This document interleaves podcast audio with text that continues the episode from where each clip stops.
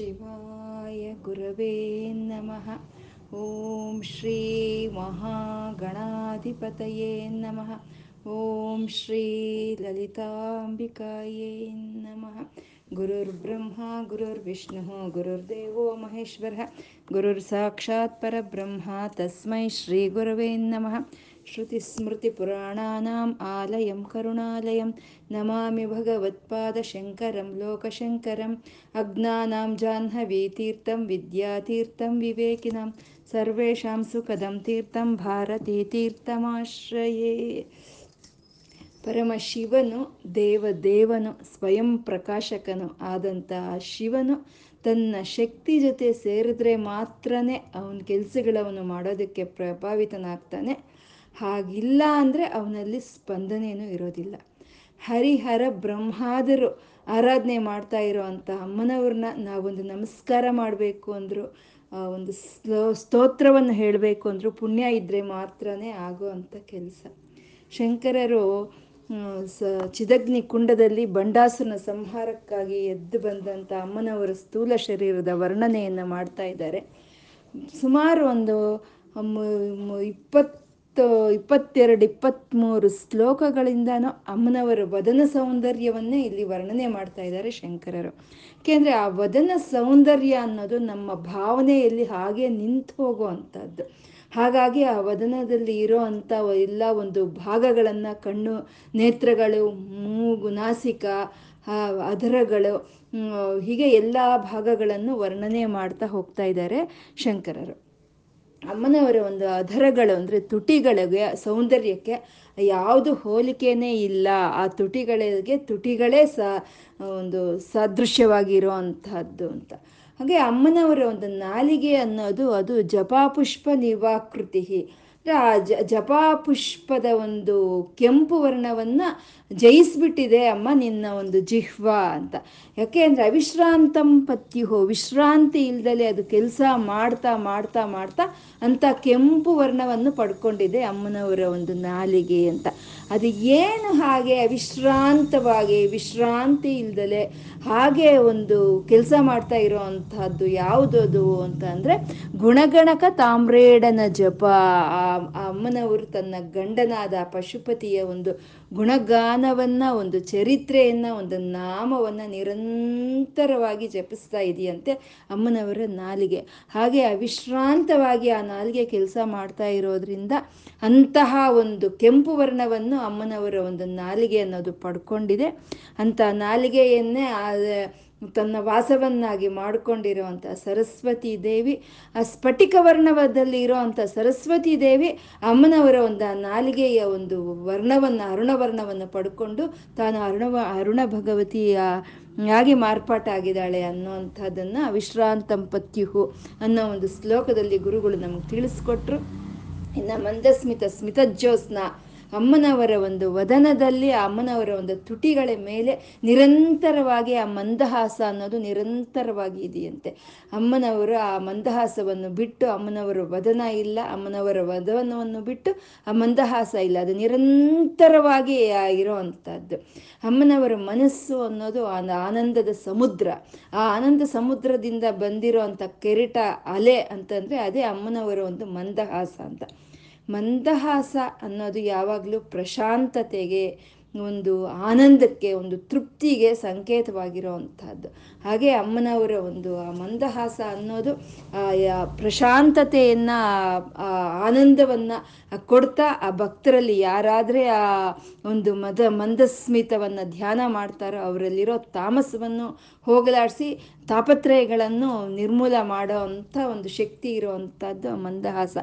ಇದು ನಮ್ಮ ಭಕ್ತರ ಒಂದು ತಾಪತ್ರಯಗಳನ್ನು ನಿರ್ಮೂಲ ಮಾಡೋದೇ ಅಲ್ಲ, ಆ ಮಹೇಶ್ವರನ ಒಂದು ಆ ಕ ಆ ಮಹೇಶ್ವರನ ನೇತ್ರಗಳು, ಅದು ಸೂರ್ಯ ಅಗ್ನಿ ನೇತ್ರಗಳು, ಅವು ಕೋಪ ರುದ್ರ ಅವನು. ಆ ಅವನ ಒಂದು ಕಣ್ಣಿನಲ್ಲಿ ಇರೋ ಅಂಥ ತಾಪವನ್ನು, ಆ ಕಣ್ಣಿನಲ್ಲಿ ಆ ನೇತ್ರಗಳು ಇರೋ ಅಂಥ ಒಂದು ಆ ಬಿಸಿಯನ್ನು ಅಮ್ಮನವರ ಒಂದು ಮಂದಹಾಸ ಅನ್ನೋದು ತಂಪುದನವನ್ನು ಕೊಡ್ತಾ ಇದೆಯಂತೆ, ಆ ಆಹ್ಲಾದವನ್ನು ಕೊಡ್ತಾ ಅವನ ಕಣ್ಣನ್ನು ತಂಪು ಮಾಡಿಸ್ತಾ ಇದೆ ಅಂತ. ಹಾಗಾಗಿ ಆ ಪರಮಾತ್ಮನಿಗೆ ಅಮ್ಮನವರ ಕಿ ಮಂದಹಾಸ ಅಂದರೆ ಅತ್ಯಂತ ಇಷ್ಟವಾಗಿರೋ ಅಂಥದ್ದು. ಆ ಪರಮಾತ್ಮನಿಗೆ ತನ್ನ ಒಂದು ಮಂದಹಾಸ ಇಷ್ಟ ಅಂತ ಹೇಳಿ ಅಮ್ಮನವರ ಆ ಮಂದಹಾಸವನ್ನು ಯಾವತ್ತೂ ಬಿಡಲೇ ಇಲ್ಲ ಅಂತ ಹೇಳ್ಕೊಂಡ್ವಿ. ಅಂತಹ ಮಂದವಾ ಮಂದಹಾಸವನ್ನಕ್ಕೆ ಹೋಲಿಕೆ ಅನ್ನೋದು ಯಾವುದೂ ಇಲ್ಲ. ಆ ಚಂದ್ರನಿಗೂ ಹೋಲಿಸೋ ಹಾಗಿಲ್ಲ, ಆ ಕ್ಷೀರಸಾಗರಕ್ಕೂ ಹೋಲಿಸೋ ಹಾಗಿಲ್ಲ, ಅಮೃತಕ್ಕೂ ಹೋಲಿಸೋ ಹಾಗಿಲ್ಲ. ಯಾವುದಕ್ಕೂ ಹೋಲಿಕೆನೇ ಇಲ್ಲದೇ ಇರೋವಂಥ ಒಂದು ಅಸಾದೃಶ್ಯವಾದಂಥ ಒಂದು ಆ ಮಂದಹಾಸ. ಆ ಮಂದಹಾಸ ಒಂದು ಧ್ಯಾನದಿಂದ ಸಕಲ ಮಂಗಳವು ಉಂಟು ಮಾಡೋ ಅಂಥದ್ದು. ಇವತ್ತಿನ ಈ ಶ್ಲೋಕ ಹೇಳಿ ಸುಮ.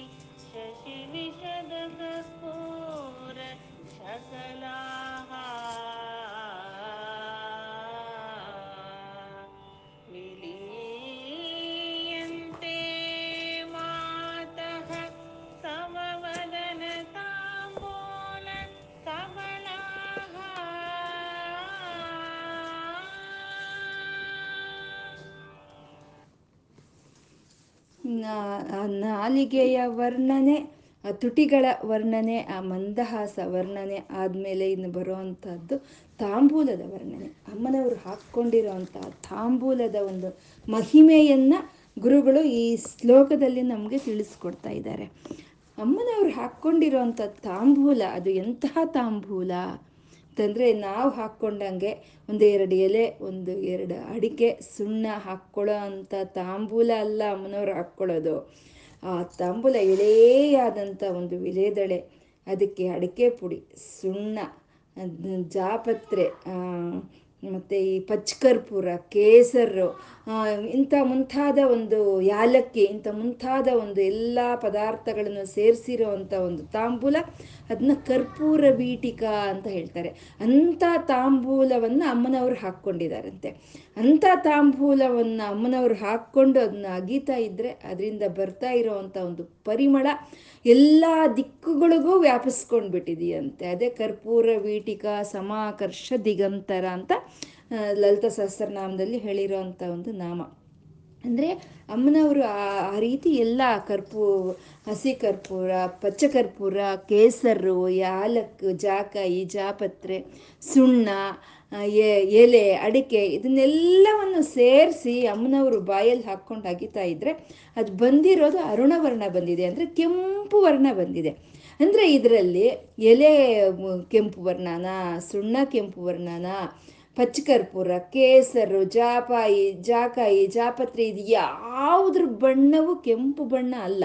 ಆದರೆ ಅಮ್ಮನವರ ಬಾಯಿಗೆ ಹೋಗಿ ಸೇರಿದ ಮೇಲೆ ಇವೆಲ್ಲನೂ ಆ ಕೆಂಪು ವರ್ಣವನ್ನು ಪಡ್ಕೊಂಡಿದೆ ಅಂತಂದರೆ, ಆ ಕೆಂಪು ವರ್ಣ ಅಮ್ಮನವರ ಬಾಯಿಯ ಬಣ್ಣ ಒಂದು ಕೆಂಪು ವರ್ಣ ಇರೋವಂಥದ್ದು. ಅಂದರೆ ಅಮ್ಮನವರ ಬಾಯಿಗೆ ಹೋಗಿ ಎಲ್ಲ ಪದಾರ್ಥಗಳು ಸೇರಿದ ಮೇಲೆ ಅಮ್ಮನವರ ವರ್ಣವನ್ನೇ ಅವೆಲ್ಲ ಪಡ್ಕೊಳ್ತು ಅಂತ. ಅಂದರೆ ಅದ್ವೈತ ಸಿದ್ಧಾಂತವನ್ನು ಇಲ್ಲಿ ಹೇಳ್ತಾ ಇದ್ದಾರೆ. ಯಾವುದೇ ಪದಾರ್ಥಗಳು ಹಾಕ್ಬೋದು, ಅದು ಹೋಗಿ ಅಮ್ಮನವರು ಬಾಯಿ ಸೇರಿದ ಮೇಲೆ ಅದು ಅಮ್ಮನವರು ಅಲ್ಲಿ ಐಕ್ಯವಾಗಿ ಹೋಗುವಂಥದ್ದು. ಒಂದು ಸಮುದ್ರ, ಸಮುದ್ರದಲ್ಲಿ ಒಂದು ಸಮುದ್ರಕ್ಕೆ ಗಂಗಾ ನದಿ, ಯಮುನಾ ನದಿ, ಮತ್ತೊಂದು ಮರೊಂದು ಅಂತ ಎಲ್ಲ ಹೋಗಿ ಸೇರ್ತಾ ಇರ್ತವೆ.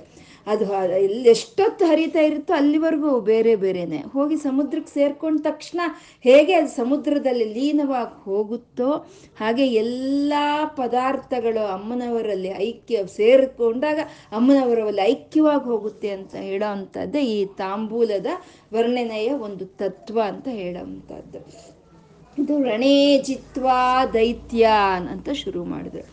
ಇದು ತಾರಕಾಸುರ, ಅವನು ಒಬ್ಬ ರಾಕ್ಷಸ. ಅವನು ಅವನಿಗೊಂದು ವರ ಇರುತ್ತೆ. ಆ ಪರಮೇಶ್ವರನ ಆ ಪರಮೇಶ್ವರನ ಪಾರ್ವತಿ ಪರಮೇಶ್ವರರಿಗೆ ಕಲ್ಯಾಣ ಆಗಿ ಅವರಿಗೆ ಅವರಿಗೆ ಜನ್ಮಿಸಿದಂಥ ಆ ಮಗನ ಕೈಯಲ್ಲಿ ಮಾತ್ರ ತನಗೆ ಮರಣ ಅನ್ನೋದು ಬಂದರೆ ಬರಬಹುದು, ಇಲ್ಲ ಅಂದರೆ ತನಗೆ ಮರಣ ಇರಬಾರ್ದು ಅನ್ನೋ ಒಂದು ವರವನ್ನು ಅವನು ಪಡ್ಕೊಂಡಿರ್ತಾನೆ. ಯಾಕೆಂದರೆ ಅವನು ಗಮನಿಸ್ಕೊಂಡಿರ್ತಾನೆ ಯಾವಾಗಲೂ ಆ ಪರಮಾತ್ಮ ಆ ಯೋಗ ಸಮಾಧಿಯಲ್ಲೇ ಇರ್ತಾನೆ, ಯಾವಾಗಲೂ ಧ್ಯಾನದಲ್ಲೇ ಇರ್ತಾನೆ. ಹಾಗಾಗಿ ಈ ಈಶ್ವರ ಕಣ್ಣು ಬಿಟ್ಟದ್ದು ನಾನು ಯಾವತ್ತೂ ನೋಡೇ ಇಲ್ಲ. ಇವನು ಕಣ್ಣು ಬಿಡಲ್ಲ, ಇವನು ಹೇಳಲ್ಲ, ಇವನಿಗೆ ಮದುವೆ ಆಗಲ್ಲ, ಇವನಿಗೆ ಮಕ್ಕಳಾಗಲ್ಲ. ಹಾಗಾಗಿ ಇವನ ಮಗನಿಂದ ಮಾತ್ರ ನನಗೆ ಮರಣ ಅನ್ನೋ ಒಂದು ವರವನ್ನು ಪಡ್ಕೊಂಡ್ಬಿಟ್ರೆ ನಾನು ಶಾಶ್ವತ ಶಾಶ್ವತವಾಗಿರಬಹುದು ಅಂತ ಅವನು ಭಾವಿಸ್ಕೊಂಡು ಆ ರೀತಿ ವರವನ್ನು ಪಡ್ಕೊಂಡಿರ್ತಾನೆ. ಅಲ್ಲಿಗೆ ಅವನು ನಾನು ಶಾಶ್ವತ ಅನ್ನೋದು ಅವನಿಗೆ ಒಂದು ಮನಸ್ಸಿಗೆ ಒಂದು ಆ ಭಾವನೆ ಅನ್ನೋದು ಬಂದಿರುತ್ತೆ. ನಾವು ಶಾಶ್ವತ ಅಲ್ಲ, ನಾವು ಹೋಗೋರು ಅಂತ ತಿಳಿದೇ ನಾವು ಹೀಗಿರುತ್ತೆ. ಅವನು ನಾನು ಇರ್ತೀನಿ, ನಾನು ಶಾಶ್ವತವಾಗಿರ್ತೀನಿ ಅಂದರೆ ಅವನ ಅಟ್ಟಹಾಸ ಹೇಗಿರಬಹುದು? ಅದು ಆ ದೇವ ದೇವತೆಗಳಿಗೂ ಅವನ ಅಟ್ಟಹಾಸ ತಡೆಯೋಕ್ಕಾಗೋದಿಲ್ಲ. ಆ ಸಮಯದಲ್ಲಿ ಆ ಈಶ್ವರನು ಪಾರ್ವತಿ ಪರಮೇಶ್ವರ ಕಲ್ಯಾಣವಾಗುತ್ತೆ. ಅವರಿಗೆ ಜ ಅವ್ರಿಗೆ ಜನ್ಮಿಸುವಂಥ ಸುಬ್ರಹ್ಮಣ್ಯ ಸ್ಕಂದನಿಂದಾನೇ ಆ ತಾರಕಾಸುರನ ಸಂಹಾರ ಅನ್ನೋದು ಆಗಬೇಕಾಗಿರೋವಂಥದ್ದು. ಹಾಗೆ ಆ ಸ್ಕಂದ ಸುಬ್ರಹ್ಮಣ್ಯ ಅವನು ದೇ ದೇ ದೇವ ಸೈನ್ಯಕ್ಕೆಲ್ಲ ಅವನು ಸೈನ್ಯಾಧಿಪತಿಯಾಗಿ ಆ ದೇವತೆಗಳನ್ನೆಲ್ಲ ಸೈನ್ಯವನ್ನಾಗಿ ಮಾಡಿಕೊಂಡು ಅವನು ಆ ತಾರಕಾಸುರನ ಸಂಹಾರಕ್ಕಾಗಿ ಯುದ್ಧಕ್ಕೆ ಹೊರಡ್ತಾನೆ. ಆ ಯುದ್ಧಕ್ಕೆ ಹೊರಟು ಅಲ್ಲಿ ಆ ಯುದ್ಧ ಮಾಡಿ ಆ ತಾರಕಾಸುರನ ಸಂಹಾರವಾಗುತ್ತೆ. ಸಂಹಾರವಾದ ಮೇಲೆ ಅವರು ಆ ಆ ಶುಭ ವಾರ್ತೆಯನ್ನು, ಆ ಅವ್ರಿಗೆ ಜಯ ಸಿಕ್ಕಿರೋ ಅಂಥ ಒಂದು ವಿಷಯವನ್ನು, ಆ ತಾರಕಾಸುರನ ಸಂಹಾರವಾದಂಥ ಒಂದು ವಿಷಯವನ್ನು ಅಮ್ಮನವ್ರಿಗೆ ಹೇಳಬೇಕು ಅಂತ ಹೇಳಿ ಆತುರದಿಂದ ವಿಶಾಖ, ಉಪೇಂದ್ರ, ಇಂದ್ರ, ಸುಬ್ರಹ್ಮಣ್ಯ, ಇಂದ್ರ, ಉಪೇಂದ್ರ ಅಂದರೆ ವಿಷ್ಣು, ಈ ಮೂರು ಜನ ಓಡಿ ಬರ್ತಾರಂತೆ ಅಮ್ಮನವ್ರ ಹತ್ರಕ್ಕೆ. ಅಮ್ಮನವ್ರ ಹತ್ರ ಹೋಗಬೇಕು, ಅಮ್ಮನವ್ರಿಗೆ ನಮಸ್ಕಾರ ಮಾಡಬೇಕು, ಅಮ್ಮನವ್ರಿಗೆ ನಮಗೆ ಈ ವಿಜಯ ಸಿಕ್ಕಿರೋ ಅಂಥ ವಿಷಯವನ್ನು ನಾವು ಹೇಳಬೇಕು ಅಂತ ಓಡಿ ಓಡಿ ಅಮ್ಮನ ಹತ್ರಕ್ಕೆ ಬರ್ತಾರಂತೆ. ಬರೋವಾಗ ಏನು ಮಾಡ್ತಾರೆ, ಅವ್ರು ಹಾಕ್ಕೊಂಡಿರೋವಂಥ ಒಂದು ಕವಚಗಳನ್ನೂ ಬಿಚ್ಚಲ್ವಂತೆ. ಯಾಕೆಂದರೆ ಆ ಕವಚಗಳು ಬಿಚ್ಚುತ್ತಾ ಕೂತ್ಕೊಂಡ್ರೆ ಹೊತ್ತಾಗ್ಬಿಡುತ್ತೆ, ಬೇಗ ಹೋಗಬೇಕು, ಅಮ್ಮನ ತಬ್ಕೋಬೇಕು, ಅಮ್ಮನ ನಮಸ್ಕಾರ ಮಾಡಬೇಕು, ಅಮ್ಮನಿಗೆ ನಾವು ಈ ಶುಭವಾರ್ತೆಯನ್ನು ತಿಳಿಸ್ಬೇಕು ಅಂತ ಹೇಳಿ ಅವರು ಆ ಕವಚಗಳನ್ನು ಬಿಟ್ಟದಲ್ಲೇ ಹಾಗೆ ಬರ್ತಾರಂತೆ.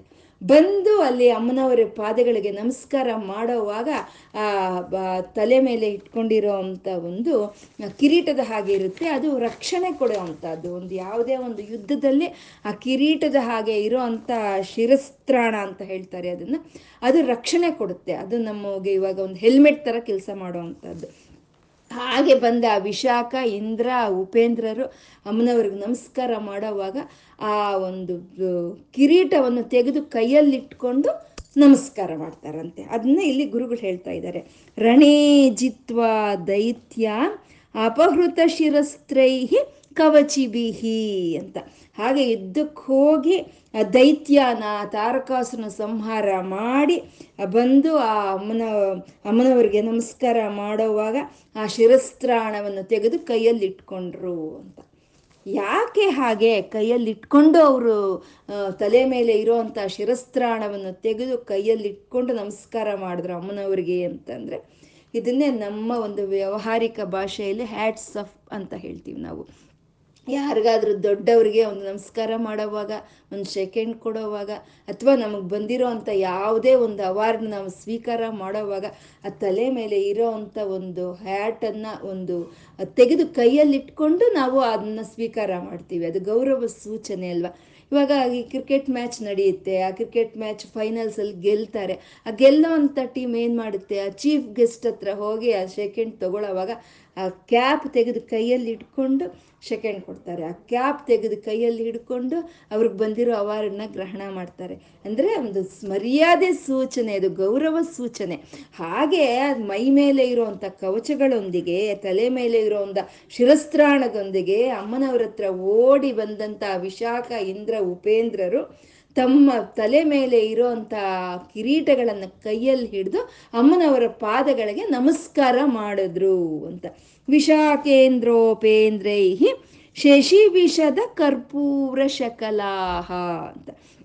ಹಾಗೆ ನಮಸ್ಕಾರ ಮಾಡಿದಂಥ ವಿಶಾಖ, ಉಪೇಂದ್ರ, ಇಂದ್ರರನ್ನು ಅಮ್ಮನವರು ಮೇಲೆ ಎತ್ತಿ ಅಮ್ಮನವರು ಆ ತಮ್ಮ ಬಾಯಲ್ಲಿ ಅಗಿತಾ ಇರೋವಂಥ ಒಂದು ತಾಂಬೂಲವನ್ನು ಆ ತಾಂಬೂಲವನ್ನು ತೆಗೆದು ಶಶಿವಿಷದ ಕರ್ಪೂರ ಶಕ ಶಕಲಾಹ ಅಂದರೆ ಆ ಚಂದ್ರನ ಒಂದು ಮೂರು ಭಾಗಗಳನ್ನಾಗಿ ಮಾಡಿ ಕೊಟ್ಟಿರೋ ಕೊಟ್ಟೋ ಕೊಡೋ ಹಾಗೆ ಆ ತನ್ನ ತನ್ನ ಬಾಯಲ್ಲಿರುವಂಥ ಕರ್ಪೂರ ವೀಳ್ಯವನ್ನು ತೆಗೆದು ಆ ಮೂರು ಭಾಗಗಳನ್ನು ಮಾಡಿ ಸುಬ್ರಹ್ಮಣ್ಯನಿಗೂ ಉಪೇಂದ್ರನಿಗೂ ಇಂದ್ರನಿಗೂ ಅಮ್ಮನವರು ಬಾಯಲ್ಲಿ ಇಟ್ಟರಂತೆ. ಅದು ಅದು ಅದು ಒಂದು ಪ್ರೀತಿಯಿಂದ ಅವ್ರನ್ನ ಹಬ್ಬಿಕೊಂಡು ಆ ರೀತಿ ಬಾಯಲ್ಲಿ ಆ ತಾಂಬೂಲವನ್ನು ಇಟ್ಟರಂತೆ.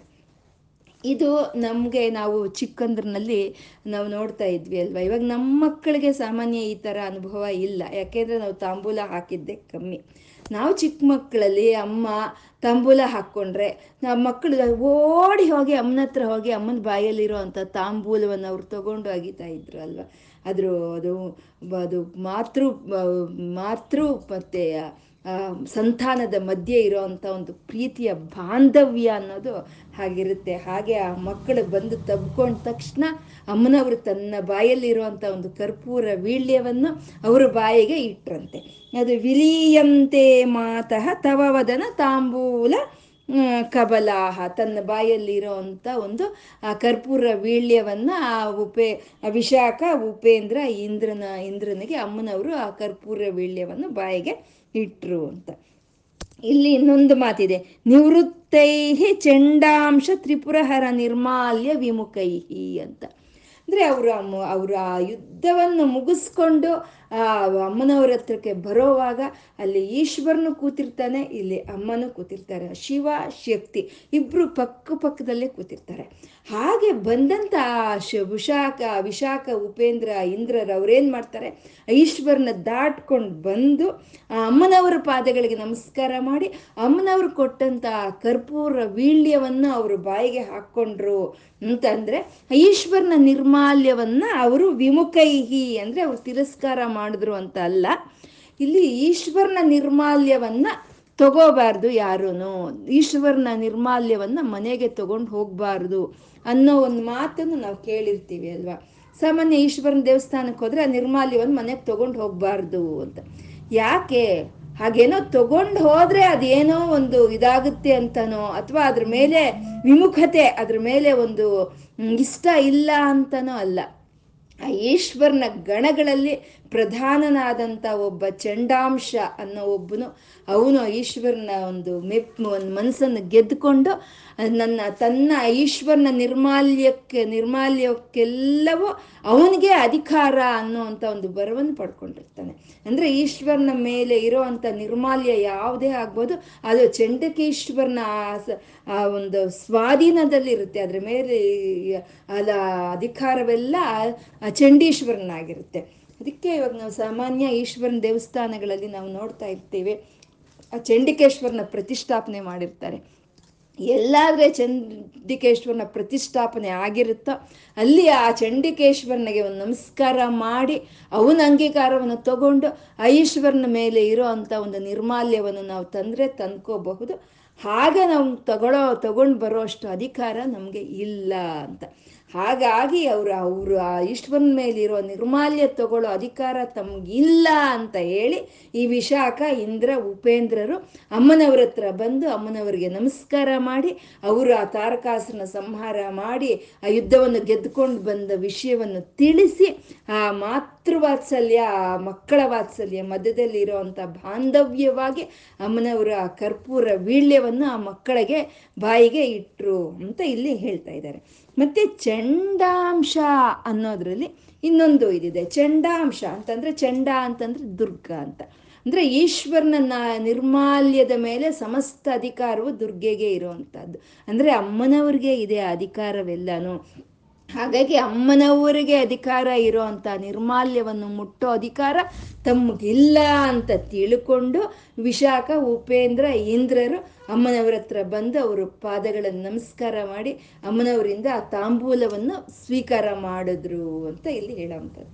ಮತ್ತು ಇಲ್ಲಿ ಆ ಅಮ್ಮನವರ ಈಶ್ವರನ ಮೇಲಿರೋಂಥ ನಿರ್ಮಾಲ್ಯದ ಮೇಲೆ ಅಮ್ಮನವರಿಗೆ ಅಧಿಕಾರ ಅಂತ ಅಂದಮೇಲೆ ಅಮ್ಮ ಈಶ್ವರನ ನಿರ್ಮಾಲ್ಯವೆಲ್ಲ ಅಮ್ಮನವರ ಮೈಯಲ್ಲೇ ಮೈ ಮೇಲೆ ಇದೆ ಅಂತ ಹೇಳಿ, ಅಂದರೆ ಅಲ್ಲಿಗೆ ಈ ಅಮ್ಮನವರಿಗೆ ಒಂದು ನಮಸ್ಕಾರ ಮಾಡಿ ಅಮ್ಮನವರಿಂದ ಆ ಪ್ರಸಾದವನ್ನು ಸ್ವೀಕಾರ ಮಾಡಿದ್ರೆ ಅದು ಅಮ್ಮನವರ ಅನುಗ್ರಹವೂ ಸಿಕ್ತು, ಈಶ್ವರನ ನಿರ್ಮಾಲ್ಯವೂ ತಮಗೆ ಸಿಕ್ತು ಅನ್ನೋ ಅಂಥ ಒಂದು ಭಾವನೆ. ಮತ್ತು ಅಮ್ಮನವರ ಪಾದಗಳಿಗೆ ಒಂದು ನಮಸ್ಕಾರ ಅಂತ ಮಾಡಿದ್ರೆ ಅದು ಈಶ್ವರನಿಗೂ ಸಲ್ಲುತ್ತೆ. ಯಾಕೆಂದರೆ ಶಿವ ಶಕ್ತಿ ಬೇರೆ ಅಲ್ಲ, ಅವರಿಬ್ಬರು ಒಂದೇ ಅಂತ ತೋರಿಸ್ಕೊಡೋ ಅಂಥ ಒಂದು ಸಮಯಾಚಾರವು ಆ ಅದ್ವೈತ ಸಿದ್ಧಾಂತವು ಎಲ್ಲವನ್ನು ಇಲ್ಲಿ ಶಂಕರರು ಈ ಶ್ಲೋಕದ ಮೂಲಕ ಹೇಳ್ತಾ ಅಮ್ಮನವರ ಒಂದು ತಾಂಬೂಲಕ್ಕೆ ಇರೋವಂಥ ಒಂದು ವಾತ್ಸಲ್ಯವನ್ನು ಈ ಶ್ಲೋಕದ ಮೂಲಕ ನಮಗೆ ಗುರುಗಳು ತಿಳಿಸ್ಕೊಟ್ರು. ಇನ್ನು ಮುಂದಿನ ಶ್ಲೋಕ ಹೇಳಿ ಸುಮ.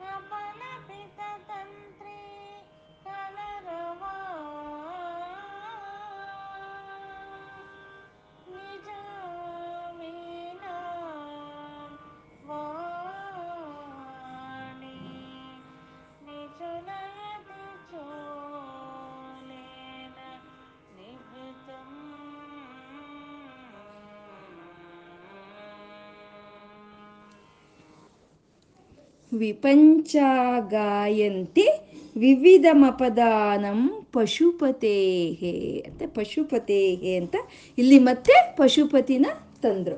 ಹಿಂದಿನ ಶ್ಲೋಕದಲ್ಲಿ ಶಿವ ನಿರ್ಮಾಲ್ಯ ಅಂತ ಹೇಳಿದ್ರು, ಇಲ್ಲಿ ಪಶುಪತೆ ಅಂತ ತಂದರು.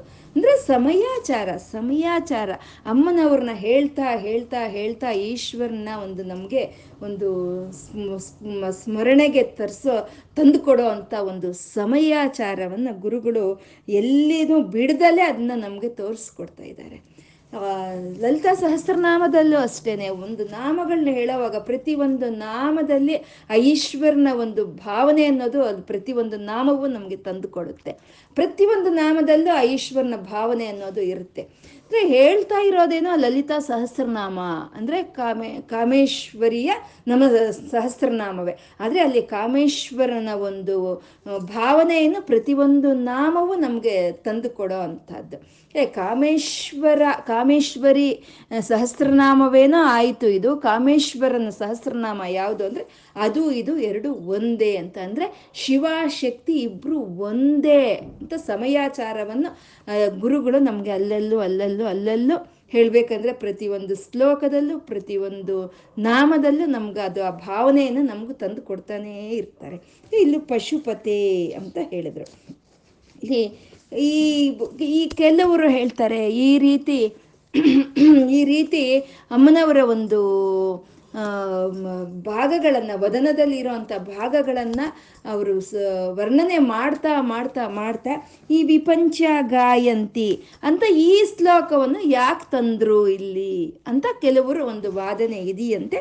ಅದು ಯಾಕೆ ತಂದರು ಅನ್ನೋದನ್ನ ಇವತ್ತು ಒಂದು ಸ್ವಲ್ಪ ನಾವು ಗಮನಿಸೋಣ. ಇಲ್ಲಿ ವಿಪಂಚ ಗಾಯಂತಿ ವಿವಿಧ ಮಪದಾನಂ ಪಶುಪತೇ ಅಂದರೆ ಅಮ್ಮನವರ ಒಂದು ಮಣಿದ್ವೀಪದಲ್ಲಿ ಆ ಚಿಂತಾಮಣಿ ಗೃಹದಲ್ಲಿ ಅಮ್ಮನವರು ಅವರು ತಮ್ಮ ಪ ಪಂಚಬ್ರಹ್ಮಾಸನಾಸೀನದ ಮೇಲೆ ಅಮ್ಮನವರು ಆಸೀನವಾಗಿ ಕೂತಿದ್ದಾರೆ.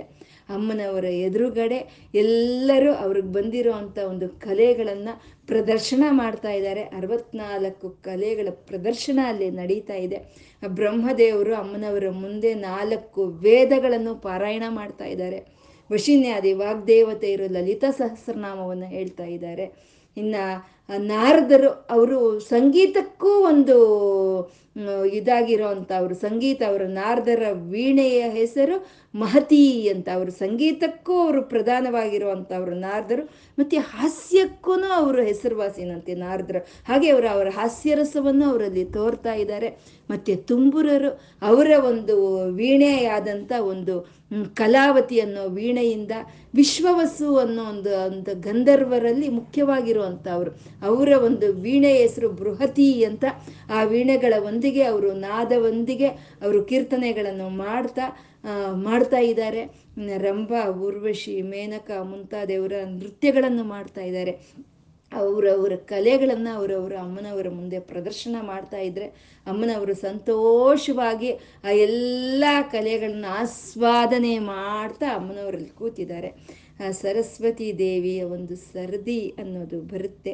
ಆ ಸರಸ್ವತಿ ದೇವಿಯ ಸರದಿ ಬಂದಾಗ ಸರಸ್ವತಿ ದೇವಿ ಆ ವೀಣೆಯನ್ನು ಹಿಡಿಕೊಂಡು ಅಮ್ಮನವರ ಮುಂದೆ ಒಂದು ಆ ವೀಣಾ ನಾದವನ್ನು ಶುರು ಮಾಡ್ಕೊಳ್ತಾಳೆ ಅಮ್ಮ ಸರಸ್ವತಿ ದೇವಿ. ಆ ಮೊಟ್ಟ ಮೊದಲಿಗೆ ಪ್ರಣವ ನಾದವನ್ನು ಝೇಂಕಾರ ಆಗುತ್ತೆ. ಆ ಪ್ರಣವನಾದ ಅನ್ನೋದು ಆ ಸರಸ್ವತಿ ದೇವಿಯ ವೀಣೆಯಿಂದ ಝೇಂಕಾರವಾಗಿ ಕಾಣಿಸುತ್ತೆ, ಕೇಳಿಸುತ್ತೆ ಎಲ್ಲರಿಗೂ. ಆ ಮಣಿದ್ವೀಪದಲ್ಲಿ, ಆ ಚಿಂತಾಮಣಿ ಗೃಹದಲ್ಲಿ ಆ ಸರಸ್ವತಿ ದೇವಿಯ ಒಂದು ವೀಣೆ ಕಚ್ಚಪಿಯಿಂದ ಆ ಪ್ರಣವನಾದ ಅಂದರೆ ಓಂಕಾರನಾದ ಅನ್ನೋದು ಝೇಂಕಾರವಾಗಿ ಅಲ್ಲಿ ಕೇಳಿಸುತ್ತೆ. ಎಲ್ಲ ನಿಶ್ಶಬ್ದವಾಗಿ, ಎಲ್ಲರೂ ನಿಶ್ಶಬ್ದವಾಗಿ ತನ್ಮಯವಾಗಿ ಅದು ಕೇಳಿಸ್ಕೊಂಡು ನಿಂತು ಬಿಡ್ತಾರೆ. ಹಾಗೇನೆ ಆಮೇಲೆ ಆ ಸರಸ್ವತಿ ದೇವಿ ಹಂಸಧ್ವನಿ ರಾಗದಿಂದ ಗಣಪತಿಯ ಒಂದು ಕೀರ್ತನೆಯನ್ನು ನುಡಿಸ್ತಾಳೆ ತನ್ನ ವೀಣೆ ಮೇಲೆ. ಎಲ್ಲರೂ ಆನಂದಭರಿತವಾಗಿ ಮೈಮರೆತು ಕೇಳ್ತಾ ಇದ್ದಾರೆ. ಆಮೇಲೆ ಆ ಸರಸ್ವತಿ ದೇವು ಪಶುಪತೇಹೆ, ಪಶುಪತೇಹೆ ಅಂದರೆ ವಿಪಂಚಾಗಾಯಂತಿ ಪ್ರಪದಮ ವಿಪಂಚಾಗಾಯಂತಿ ವಿವಿಧಮ ಪದಾನಂ ಪಶುಪತೇಹೆ.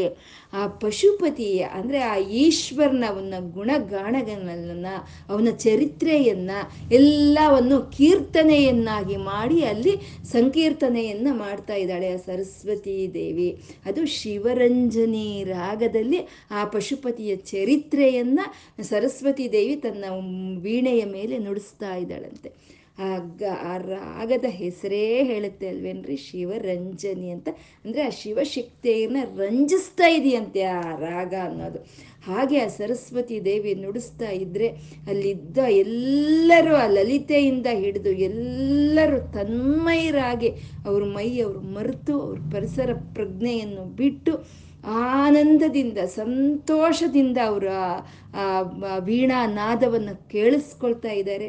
ಎಲ್ಲರಿಗೂ ಆ ಕಣ್ಣಲ್ಲಿ ಆನಂದ ಬಾಷ್ಪಗಳು ಅನ್ನೋದು ಹಾಗೆ ಬರ್ತಾ ವರ್ಷಿಸ್ತಾ ಇದೆಯಂತೆ. ಎಲ್ಲರೂ ಅಮ್ಮ ತಾಯಿ ನನಗೆ ನೀನು ಈ ಕಿವಿಗಳು ಕೊಟ್ಟಿರೋದು ನನಗೆ ಸಾರ್ಥಕ ಆಯಿತು, ಇವತ್ತು ನಮಗೆ ಸಾಕು ಇನ್ನು ಇಷ್ಟು ಅನ್ನೋಷ್ಟು ಒಂದು ಆ ವೀಣೆಯ ಒಂದು ಶ್ರುತಿ ನಾದ ಮಾಧುರ್ಯವನ್ನು ಅನುಭವಿಸ್ತಾ ಹಾಗೆ ನಿಂತಿದ್ದಾರಂತೆ. ಅದು ವಿಪಂಚಾಗಾಯಂತಿ ವಿವಿಧ ಮಪದಾನಂ ಪಶುಪತೇಹೆ. ಹಾಗೆ ಆ ವೀಣೆಯ ಮೂಲ ವೀಣೆಯನ್ನು ನುಡಿಸ್ತಾ ಇದ್ದರೆ ಆ ಸರಸ್ವತಿ ದೇವಿ ಆ ಪಶುಪತಿಯ ಬಗ್ಗೆ ಒಂದು ಕೀರ್ತನೆಗಳನ್ನ ಎಲ್ಲರೂ ಕೇಳ್ತಾ ಇದ್ದಾರೆ. ತ್ವಯಾರಬ್ಧೇ ವಕ್ತುಂ ಚಲಿತ ಶಿರಸಾ ಸಾಧುವಚನೆ. ಆವಾಗ ಎಲ್ಲರೂ ಹಾಗೆ ಮೈಮರೆತು ನಿಂತಿರಬೇಕಾದ್ರೆ ಅಮ್ಮ ಲಲಿತಮ್ಮನೇ ಮೊದಲು ಎಚ್ಚರಗೊಂಡು ಸಂತೋಷದಿಂದ ಚಲಿತ ಶಿರಸ ಮೊದಲು ಚೆನ್ನಾಗಿದೆ ಅನ್ನೋ ಹಾಗೆ ಆ ತಲೆಯನ್ನು ತೂಗ್ತಾ ಸಾಧು ವಚನೆ ವಚನವನ್ನು ಹೇಳಿದ್ರಂತೆ ಅಮ್ಮ. ಸಾಧು ಸಾಧು ಅಂತ ಹೇಳಿದ್ಲಂತೆ ಅಮ್ಮ ಲಲಿತಮ್ಮ.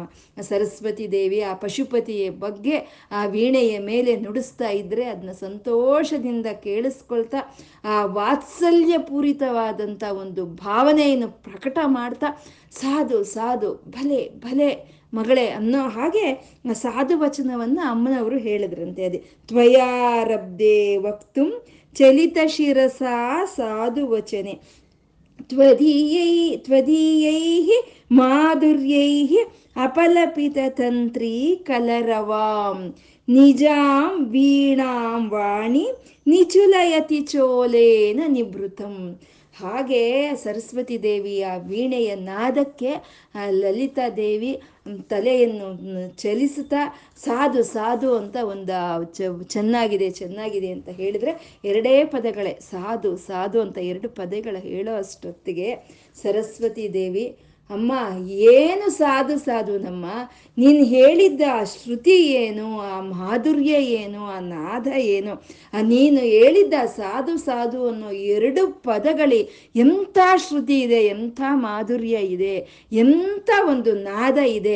ಆ ನಿನ್ನ ನಾದದ ಮುಂದೆ ನಿನ್ನ ಒಂದು ವಚನ, ಆ ಸಾಧು ವಚನ ಅಂತ ನೀನು ಹೇಳಿದ ಆ ವಚನದ ಮುಂದೆ, ನಿನ್ನ ಶ್ರುತಿ ಮುಂದೆ, ನಿನ್ನ ಮಾಧುರ್ಯದ ಮುಂದೆ ನನ್ನ ವೀಣೆ ಕಚ್ಚಪಿ ಏನೂ ಇಲ್ಲಮ್ಮ, ನಾಚಿಕೆಗೊಳ್ತಾ ಇದೆ ಅಂತ ಹೇಳಿ ಸರಸ್ವತಿ ದೇವಿ ತನ್ನ ವೀಣೆಯ ಮೇಲೆ ತನ್ನ ಸೆರಗನ್ನು ಒದ್ದಿಸ್ಬಿಟ್ಲಂತೆ ಅಂತ ಇಲ್ಲಿ ಹೇಳ್ತಾ ಇದ್ದಾರೆ.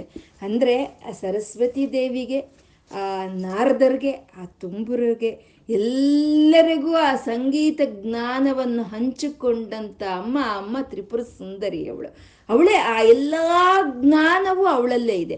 ಅಂದರೆ ನಾವಿವಾಗ ಹೇಳ್ಕೊಂಡ ನಾರದ, ತುಂಬುರ, ವಿಶ್ವವಸು, ಸರಸ್ವತಿ ಎಲ್ಲರ ಒಂದು ಶ್ರುತಿ, ಮಾಧುರ್ಯ, ನಾದ ಅನ್ನೋದು ಅಮ್ಮನವ್ರ ಗಂಟ್ಲಲ್ಲೇ ಇದೆ.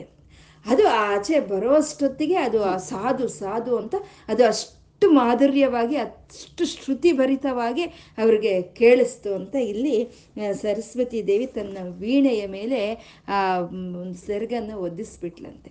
ಅಂದರೆ ಹೀಗೆ ಈ ಈ ಸೌ ವದನದ ಒಂದು ಸೌಂದ ಒಂದು ಮುಖದಲ್ಲಿ ಇರೋ ಅಂಥ ಒಂದು ಭಾಗಗಳನ್ನು ವರ್ಣನೆ ಮಾಡ್ತಾ ಮಾಡ್ತಾ ಮಾಡ್ತಾ ಗುರುಗಳು ಈ ಶ್ಲೋಕವನ್ನು ಇಲ್ಲಿ ಯಾಕೆ ತಂದರು ಅಂತ ಹೇಳ್ತಾರೆ. ಅಂದರೆ ಕ ನೇತ್ರಗಳ ವರ್ಣನೆ ಆಯಿತು, ಒಂದು ನಾಸಿಕ ವರ್ಣನೆ ಆಯಿತು, ಒಂದು ತುಟಿಗಳ ವರ್ಣನೆ ಆಯಿತು, ಒಂದು ನಾಲಿಗೆಯ ವರ್ಣನೆ ಆಯಿತು, ಒಂದು ದಂತಗಳ ವರ್ಣನೆ ಆಯಿತು, ಒಂದು ಮಂದಸ್ಮಿತದ ವರ್ಣನೆ ಆಯಿತು. ಇವಾಗ ಹೇಳಿದ್ದು ಅಮ್ಮನವರ ವಾಕ್ಕುಗಳು, ಆ ವಾಕ್ಕುಗಳು, ಆ ತಾಂಬೂಲ, ತಾಂಬೂಲದ ಪೂ ಇಂದ ಕೂಡಿರೋ ಅಂಥ ಒಂದು ಬಾಯಿಂದ ಬರ್ತಾ ಇರೋಂಥ ವಾಕ್ಕುಗಳ ಮಾಧುರ್ಯ ಹೇಗಿದೆ ಅನ್ನೋದನ್ನು ಈ ಶ್ಲೋಕದ ಮೂಲಕ ಗುರುಗಳು ನಮಗೆ ತಿಳಿಸ್ಕೊಡ್ತಾ ಇದ್ದಾರೆ. ನಿಜವಾಗ್ಲೂ ಈ ಶುಕ್ರವಾರ, ಈ ಸಾಯಂಕಾಲದೊತ್ತು, ಈ ಹೀಗೆ ನಮ್ಮನ್ನು ಗುರುಗಳ ಮಣಿದ್ವೀಪಕ್ಕೆ ಕರ್ಕೊಂಡು ಹೋಗಿ ಈ ಸಂಜೆ ಹೊತ್ತು ಆ ಸರಸ್ವತಿ ದೇವಿಯ ವೀಣಾ ನಾದವನ್ನು ಕೇಳಿಸಿದ್ರಲ್ವ, ನಿಜವಾಗ್ಲೂ ಆ ಶಂಕರರಿಗೆ ನಾವು ಒಂದು ನಮಸ್ಕಾರ ಮಾಡಿಕೊಳ್ಳೋಣ. ಮಾಡ್ಕೊಳ್ತಾ ನಾವು ಅಮ್ಮನವರ ಒಂದು ವದನ ಧ್ಯಾನವನ್ನು ಮಾಡ್ತಾ ಅದನ್ನು ಬಿಡದಲೆ ಅದನ್ನು ಹಾಗೆ ನಾವು ಹೃದಯದಲ್ಲಿ ಭಾವಿಸ್ಕೊಳ್ತಾ ಇವತ್ತು ಏನು ಹೇಳ್ಕೊಂಡಿದ್ದೀವೋ ಅದನ್ನ ಶಿವಶಕ್ತಿಯರಿಗೆ ಅರ್ಪಣೆ ಮಾಡ್ಕೊಳ್ಳೋಣ. ಸರ್ವಂ ಶ್ರೀ ಲಲಿತಾರ್ಪಣಮಸ್ತು.